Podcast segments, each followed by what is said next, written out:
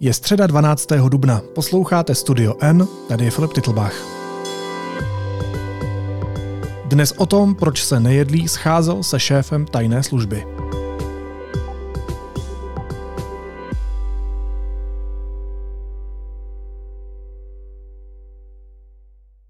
V době, kdy ex-prezident Miloš Zeman vedl otevřenou válku proti BIS, se jeho klíčový poradce Martin Nejedlý scházel s ředitelem služby Michalem Koudelkou. Kontaktoval ho přes prostředníka. Co po něm chtěl? Budu se ptát investigativní reportérky deníku N Zdislavy Pokorné. Zdíšo, vítej, ahoj. Ahoj Filipe, díky moc za pozvání.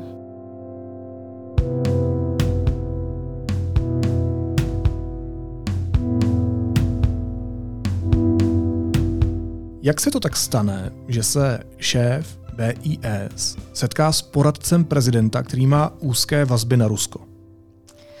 Tak tady je potřeba říct, že to je běžná práce zpravodajských služeb a že oni se schází s různými lidmi a můžou se výdat s různými lidmi, kteří pro ně můžou být nějakým způsobem přínosní, co se týče některých informací, nebo jiných věcí, takže na tom, že se šéf BIS Michal Koudelka sešel s prezidentovým poradcem Martinem Nejedlým, není nic špatného z jeho strany. A to znamená, počkej, takže to znamená, že i šéfové tajných služeb fungují jako důstojníci, jako lidi, kteří prostě sbírají informace. Nejsou to jenom jako vedoucí administrativní pracovníci, kteří se starají o ten úřad, ale fakt jdou do terénu? Děje se to poměrně často a i hmm. někteří bývalí šéfové uh, BIS Například Jiří Růžek popisoval ve své knize, eh, jak se scházel s různými lidmi, eh, třeba s lidmi z Ruska, ačkoliv byl zároveň v čele té služby. Takže na tom není jako nic špatného, že se s ním setkal, pokud hmm. ta schůzka je eh, jako zajištěná, pokud o tom ví lidi, kteří o tom mají vědět, jsou o tom zápisy a vše je formálně správně, tak na tom vůbec není nic špatného. Špatný nebo možná zvláštní by bylo, pokud by to bylo nějaký pokoutní jednání, Jasně. který mělo být tajný a nikdo o tom neměl vědět, ale tohle se nestalo.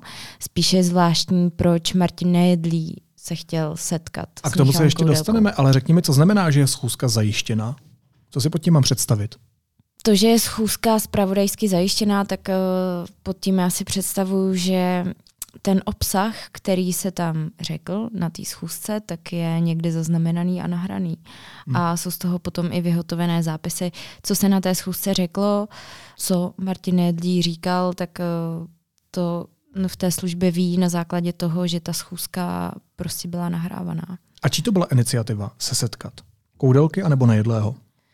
Eh, byla to iniciativa Nejedlého, ačkoliv on tvrdí, že ne, eh, ale služba tvrdí, že Martin Nejedlý v roce 2019 skrze prostředníka jednoho eh, kontaktoval Michala Koudelku s tím, že by měl zájem o to se s ním setkat. Mm-hmm. A na to konto Michal Koudelka kontaktoval Martina Nejedlého pomocí SMS zprávy, že se k němu dostala tato informace a že teda proč, uh, proč by se nesetkali, když ho to teda žádá.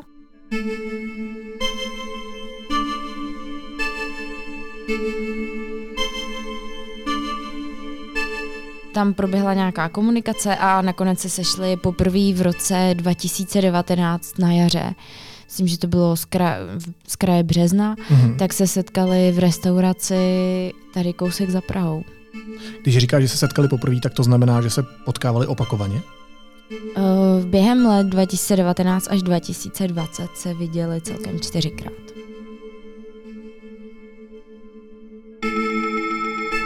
A proč v restauraci za Prahou? Mm, tak asi to bylo místo, kde třeba nikdo moc nechodí, protože jako takhle. Kdybych já byla v restauraci v centru Prahy a viděla mhm. bych tam eh, tyto dvě osoby, tak si Tak myslím, už to víme všichni. Tak už to víme všichni a taky si myslím, že by mi asi vypadly oči z důlků, jako. Protože v tu dobu už eh, Miloš Zeman vedl... A třeba tam je dobrý meníčko. Myslíš za tou Prahou nebo v centru Prahy? Za tou Prahou, levnější. No to je inflace. Je to možný, no. Je to možný, že vlastně to zvolili kvůli výběru uh, jídla. Ale ne, já si myslím, že to bylo z toho důvodu, aby je tam nikdo moc neviděl, protože přece jenom, kdyby byli přesně v centru Prahy, tak uh, se to hned ví a všichni by to řešili, což asi neměl být úplně účel těch schůzek. A setkali se celkem čtyřikrát. Uh, přičemž my přesně nevíme, co se na té schůzce odehrálo, nebo co si řekli, nebo proč Martin Nejedlí se chtěl sejít s šéfem BIS. Takže ten obsah neznáme, toho, co si povídali? A víme aspoň téma? Téma taky nevíme.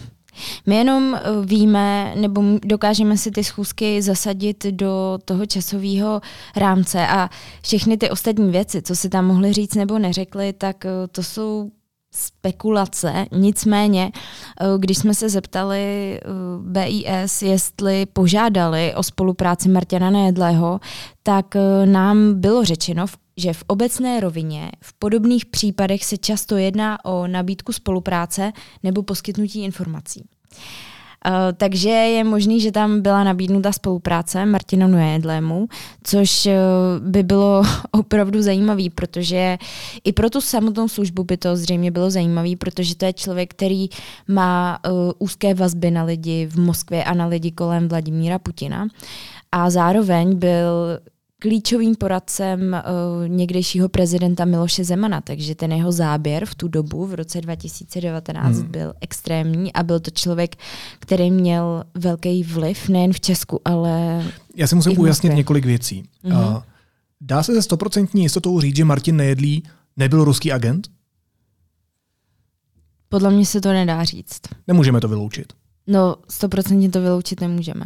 A BIS v obecné rovině odpověděla, že v takových případech může nabídnout takovému člověku spolupráci. To kontrarozvědka dělá. No samozřejmě, protože oni sbírají informace všude, kde se dá a snaží se mluvit uh, s důležitýma lidma, kteří jim ty informace mohou přinést, což je vidět i u řady jiných případů nebo kaus, kdy kontrarozvědka mm, má své zdroje a z těch vychází, protože eh, vlastně si vede vlastní šetření některých věcí. Takže i oni musí mít svý zdroje a komunikovat s těma lidma. Na tom je ta služba částečně postavená, protože když děláš operativu, tak hmm eh, musíš komunikovat s těmi zdroji. Na tom je ta práce postavená. Takže na tom z jejich strany není vůbec nic divného, je to úplně normální. A to, jestli chtěli případně spolupracovat s Martinem Nédlím, tak vlastně proč ne? Protože pro ně by to v tu dobu, pokud by se nějakým způsobem osvědčil, mohl být uh, přínosný zdroj. Napadá mě otázka, co z toho kdo mohl mít. Tak odpověděla si mi, co z toho by mohla mít česká tajná služba. Tam je ta motivace případně jasná. Ale co z tohohle všeho mohl mít Martin Nejedlý? Těžko říct, já si myslím, že to má dvě roviny. Ta jedna je taková, že oni, když byli na hradě s Vratislavem Minářem, eh, tak ten jejich vliv si osobně myslím byl nejsilnější na konci toho prvního mandátu Miloše Zemana, hmm. což je rok 2016-2017, hmm. kdy opravdu měli obsazený lidi ve funkcích eh, státních úřadů, měli ministry, kteří jim šli na ruku, což se později opakovalo i po té, co nastoupila vláda Andreje Babiše, kdy jim, eh, nechci říct, šla na ruku, ale byli v kontaktu extrémně často s exministrní spravedlnosti Marí Benešovou. Eh, komunikovali s Janem Hamáčkem. V té vládě Bohuslava Sobotky zase byli extrémně blízko k ministrovi vnitra eh, Chovancovi. Eh, mm, potom tam byl třeba policejní prezident Tomáš Tuhý, který s nima byl taky extrémně nakrátko. Takže oni měli nejenom vliv kolem prezidenta, ale měli i vliv u členů vlády hmm. a u lidí, kteří jsou klíčových pozicích. Takže tady to byl ten jejich vliv a oni na tom fungovali, uh, protože takhle mohli lobovat pro řadu věcí. A potom známe případ, kdy Vratislav Minář opakovaně se snažil ovlivňovat některé věci v justici a fungovalo to tak, že napsal soudci, že se s ním chce sejít a ptal se na nějakou živou kauzu. A takhle hmm. přesně oni hmm. fungovali, že si mysleli často, že když někdo není na jejich straně a oni si ho pozvou a zavolají si ho, takže ho nějakým způsobem ukecají a vlastně bude v pohodě a nebude jim dělat problémy. Takže já si myslím, že ta jedna rovina toho, proč on s ním chtěl tu schůzku, byla tady ta, mm-hmm. protože se to odehrávalo už v době, kdy Hrad vedl otevřenou válku s kontrarozvědkou, a to po kauze Novičok, ale k tomu se asi ještě dostaneme. Uh, a kontrarozvědka, když do ní nastoupil Michal Koudelka, tak uh, oni se prostě zajímali. Nebyli nečinní vůči hradu a prostě je řešili. A to si myslím, že je extrémně štvalo, protože jim to znepříjemňovalo jejich práci na hradě. A tak si myslím, že Martin Edlí se to chtěl snažit nějakým způsobem urovnat, hmm. protože on si hodně často myslí, že když se s někým sejde, pozve ho na pivo, tak že jsou hned kámoši a je všechno zažehnáno a všechno je v pohodě, ale úplně si nemyslím, že to teda funguje na všechny. Takže já si myslím, že to mohl chtít zkusit, to je jedna rovina toho. A ta druhá mě napadá, že třeba se chtěl pochlubit svým kontaktům v Moskvě, že eh, tady se setkává s takovýmhle člověkem, jako kdo ví, jako co z toho on chtěl mít. No a když to zase dělá do toho historického kontextu uh, kauzy Novičok, tak jak si myslel Martin Nejedlý, že by tohle mohl u BIS ovlivnit? Co by tam chtěl ovlivnit? Uh, to byla ta doba, kdy Miloš Zeman tvrdil, že BIS jsou čučkaři, že se Novičok vyráběl u nás. Vlastně propagoval ten ruský narrativ, tu ruskou propagandu tady. Těžko říct, teď fakt spekulujeme nad touhle otázkou. Nicméně si myslím, když si to zase zasadíme do toho časového kontextu, tak eh, je tady kauza Novičok, rok 2018. V průběhu tohoto roku na hrad eh, přichází vysoce postavený důstojník z pravodajské služby Martin S., a sděluje Zemanovi, že kontrarozvědka odposlouchává to jeho okolí. A to už se děje v roce 2018. Takže oni už v tu dobu ví, že se o ně nějakým způsobem zajímají a začínají se bát že jsou odposlouchávaní nebo co se jako děje a tak. A tady to se děje v roce 2018, veřejnost se to dozvídá nicméně až v roce 2021, hmm. kdy to Miloš Zeman vytáhne na Michala Koudelku, protože se snaží, aby nebyl uh, jmenován na další pětileté období v čele té služby. Jo, ale jsme teda v roce 2018, tohle se stane a krátce na to, co se to na hradě dozví, že se o ně zajímají, tak Nedlí se snaží zprostředovat tu schůzku.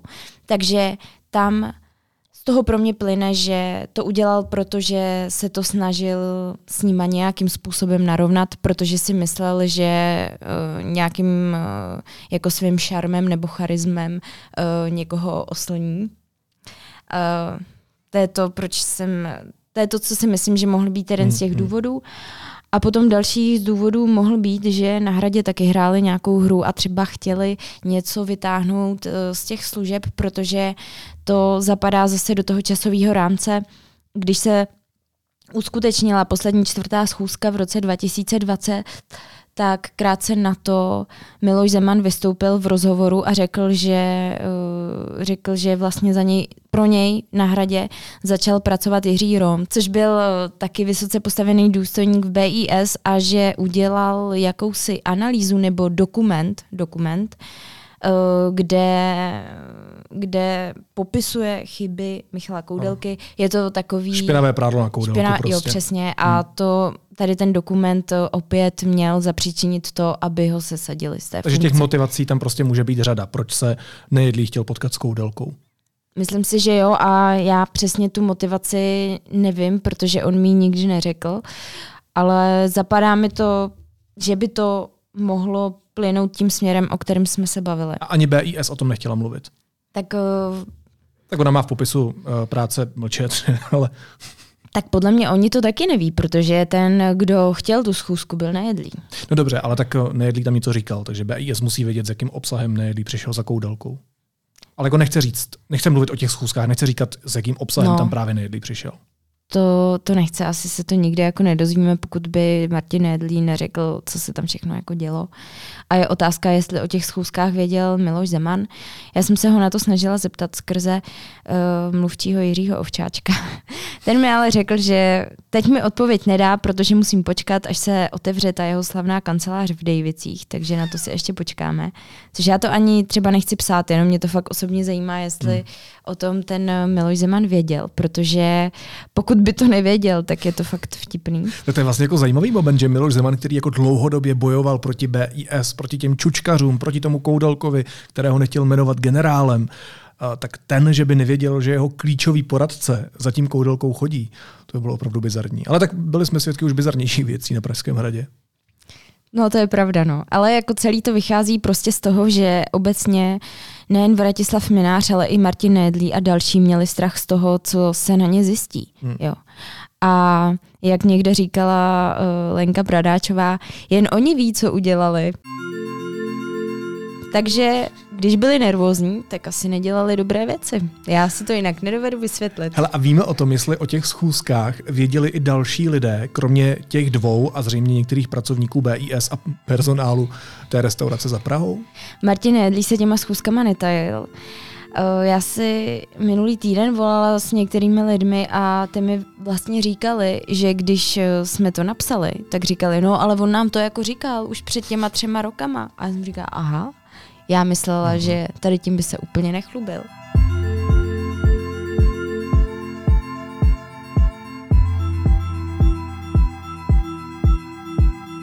Chlubil se jednomu člověku, že z toho udělal i zápis z té první schůzky a mluvil o tom poměrně na potkání, takže to pro něj asi za nějaká tajná a zásadní věc nebyla, když o tom veřejně hovořil. A to by to eh. potvrdil? Když se ho na to zeptala napřímo? On se o tom nechtěl vůbec bavit. Hmm. Uh, on řekl, že k těm osobním schůzkám nemá komentář, nemá k tomu co říct. Je otázka, proč uh, zvolil takovýhle postup. Možná si spočítal, že nakonec to pro něj nemusí být úplně dobrý, když se bude vědět, že se scházel v době, kdy byl prezidentovým poradcem, že se scházel s Michalem Koudelkou, protože to může vyvolat otázky u jeho kontaktů, které má v Moskvě.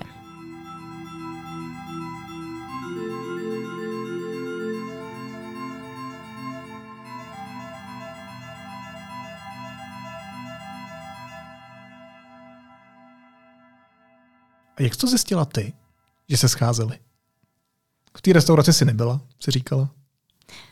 Na obědě? Uh, já jsem to zjistila od lidí, kterým on to říkal. Tak uh, se to ke mně doneslo. Uh, a bylo to v rámci toho, že tím, že musím dodělat teď tu knížku o Zemanovi, tak uh, dělám profil Martina Nedlího.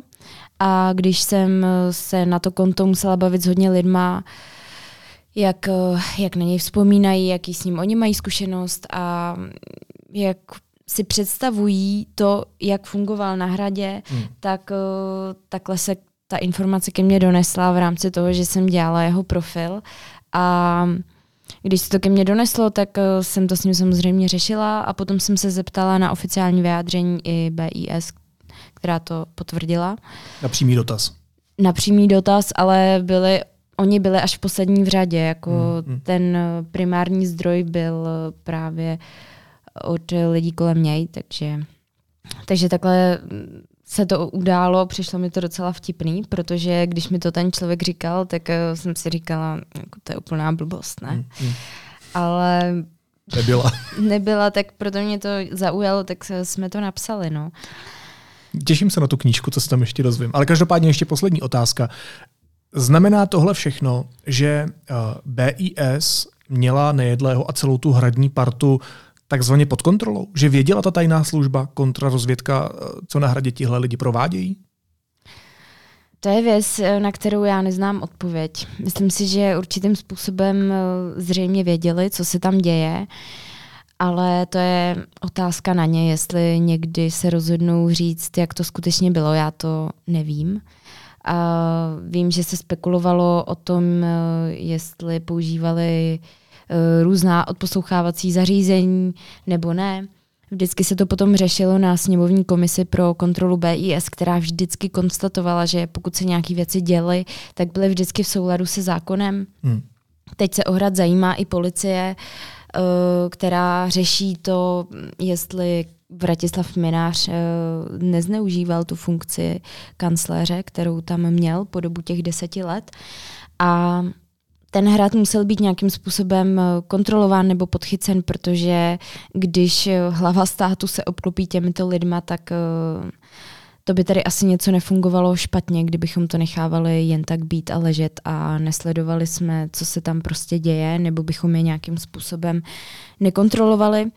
A myslím si, že mm, Biska se zajímala o Martina Nedlého jako kvůli celé řadě témat, eh, protože kdyby byl soukromá osoba a řešil by si nějaký svůj biznis v pohodě. Ale když je to osoba, která má úzké vazby na lidi v Moskvě a zároveň má velké slovo u prezidenta republiky a skrze něj tlačí řadu důležitých věcí, které můžou ohrožovat bezpečnost České republiky, tak si myslím, že v ten moment se prostě o takovýhleho člověka musíš zajímat a je jedno, jestli to je Martin Nédlí, nebo Zdislava Pokorná, nebo Filip Titlbach. Víš, prostě hmm. uh, je potřeba tady to hlídat a kontrolovat. A když se koukneme na ty jeho kontakty v Moskvě, tak vlastně doteď přesně nevíme, s kým on skutečně se tam znal nebo bavil. A víme jenom to, že on v 90. letech eh, předtím, než hrál volejbal, tak se díky volejbalu dostal do Německa. Tam začal podnikat v tom automobilovém průmyslu. Přeprodávali tam s jedním Němcem, se kterým potom později podnikal, tak eh, přeprodávali auta značky Opel a s ním se dostal do Ruska. Hmm. A do Ruska se dostali na ten poput, že chtěli rozjet i tam automobilový biznis. A tam on se seznámil s řadou klíčových lidí, kteří ho později seznámili například s někdejším šéfem Lukoilu.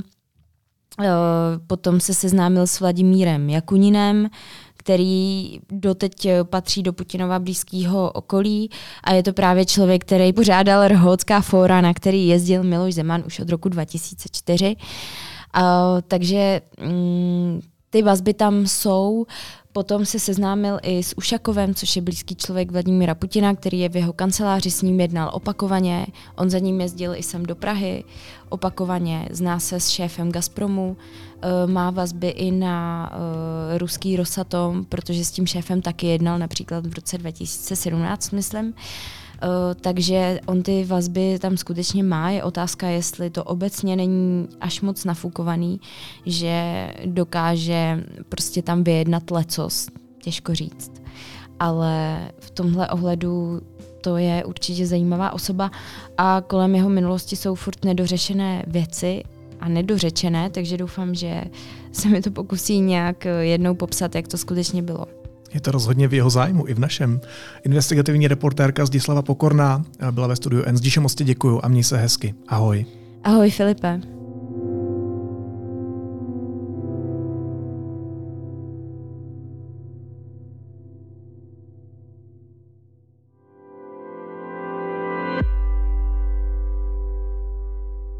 Následuje krátká reklamní pauza. Za 15 sekund jsme zpátky. Užijte si projekce nejlepších vědeckých dokumentů z celého světa. 58. ročník Mezinárodního festivalu Akademia Film Olomouc proběhne 25. až 30. dubna.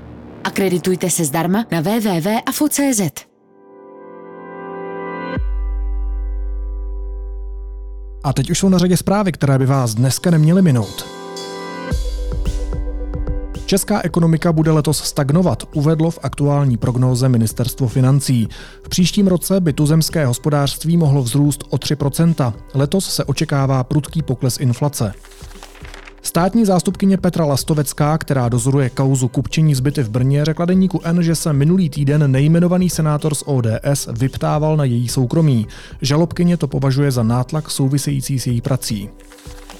Ukrajinský prezident Volodymyr Zelenský odsoudil vraždu ukrajinského zajatce setnutím hlavy. Jejíž záznam se šíří po internetu. Cituji, každý musí reagovat, každý vůdce. Nečekejte, že se na to zapomene. Na nic nezapomeneme. Porážka ruského teroru je nutná. Za posledních 24 hodin překročilo 14 čínských vojenských letadel středovou linii v Tchajvanské úžině, která odděluje Tchajvan od Číny a slouží jako neoficiální bariéra mezi oběma stranami. Čína tak nadále zachovává zvýšenou vojenskou přítomnost v okolí ostrova, který si nárokuje. A Elon Musk ve středu oznámil, že sociální síť Twitter má zhruba 1500 zaměstnanců. Když se společnosti v říjnu ujal, pracovalo v ní necelých 8000 lidí.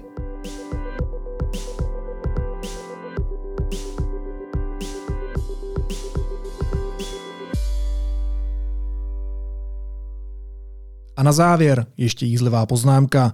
Když nejste spokojeni s vysokými cenami potravin v Česku, jezděte nakupovat do Polska, doporučil o víkendu občanům poradce premiéra Petra Fialy Štěpán Křeček.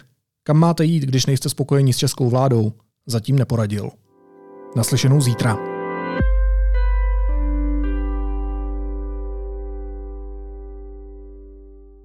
Made by Fire, velkolepá výstava Moravské galerie v Brně představí bezmála 100 autorských objektů ze skla, porcelánu a keramiky, sdílen progresivních českých designérů a firm na pozadí zásadních celospolečenských událostí. Poznejte sílu i křehkost českého skla a porcelánu ve zkoušce ohněm. Od 17. dubna v Milánském Trienale, od 4. října na festivalu Design Block a od 17. listopadu v Umělecko-průmyslovém muzeu v Brně. Projekt je realizován za finanční podpory Evropské unie. Více na Made by Fire EU.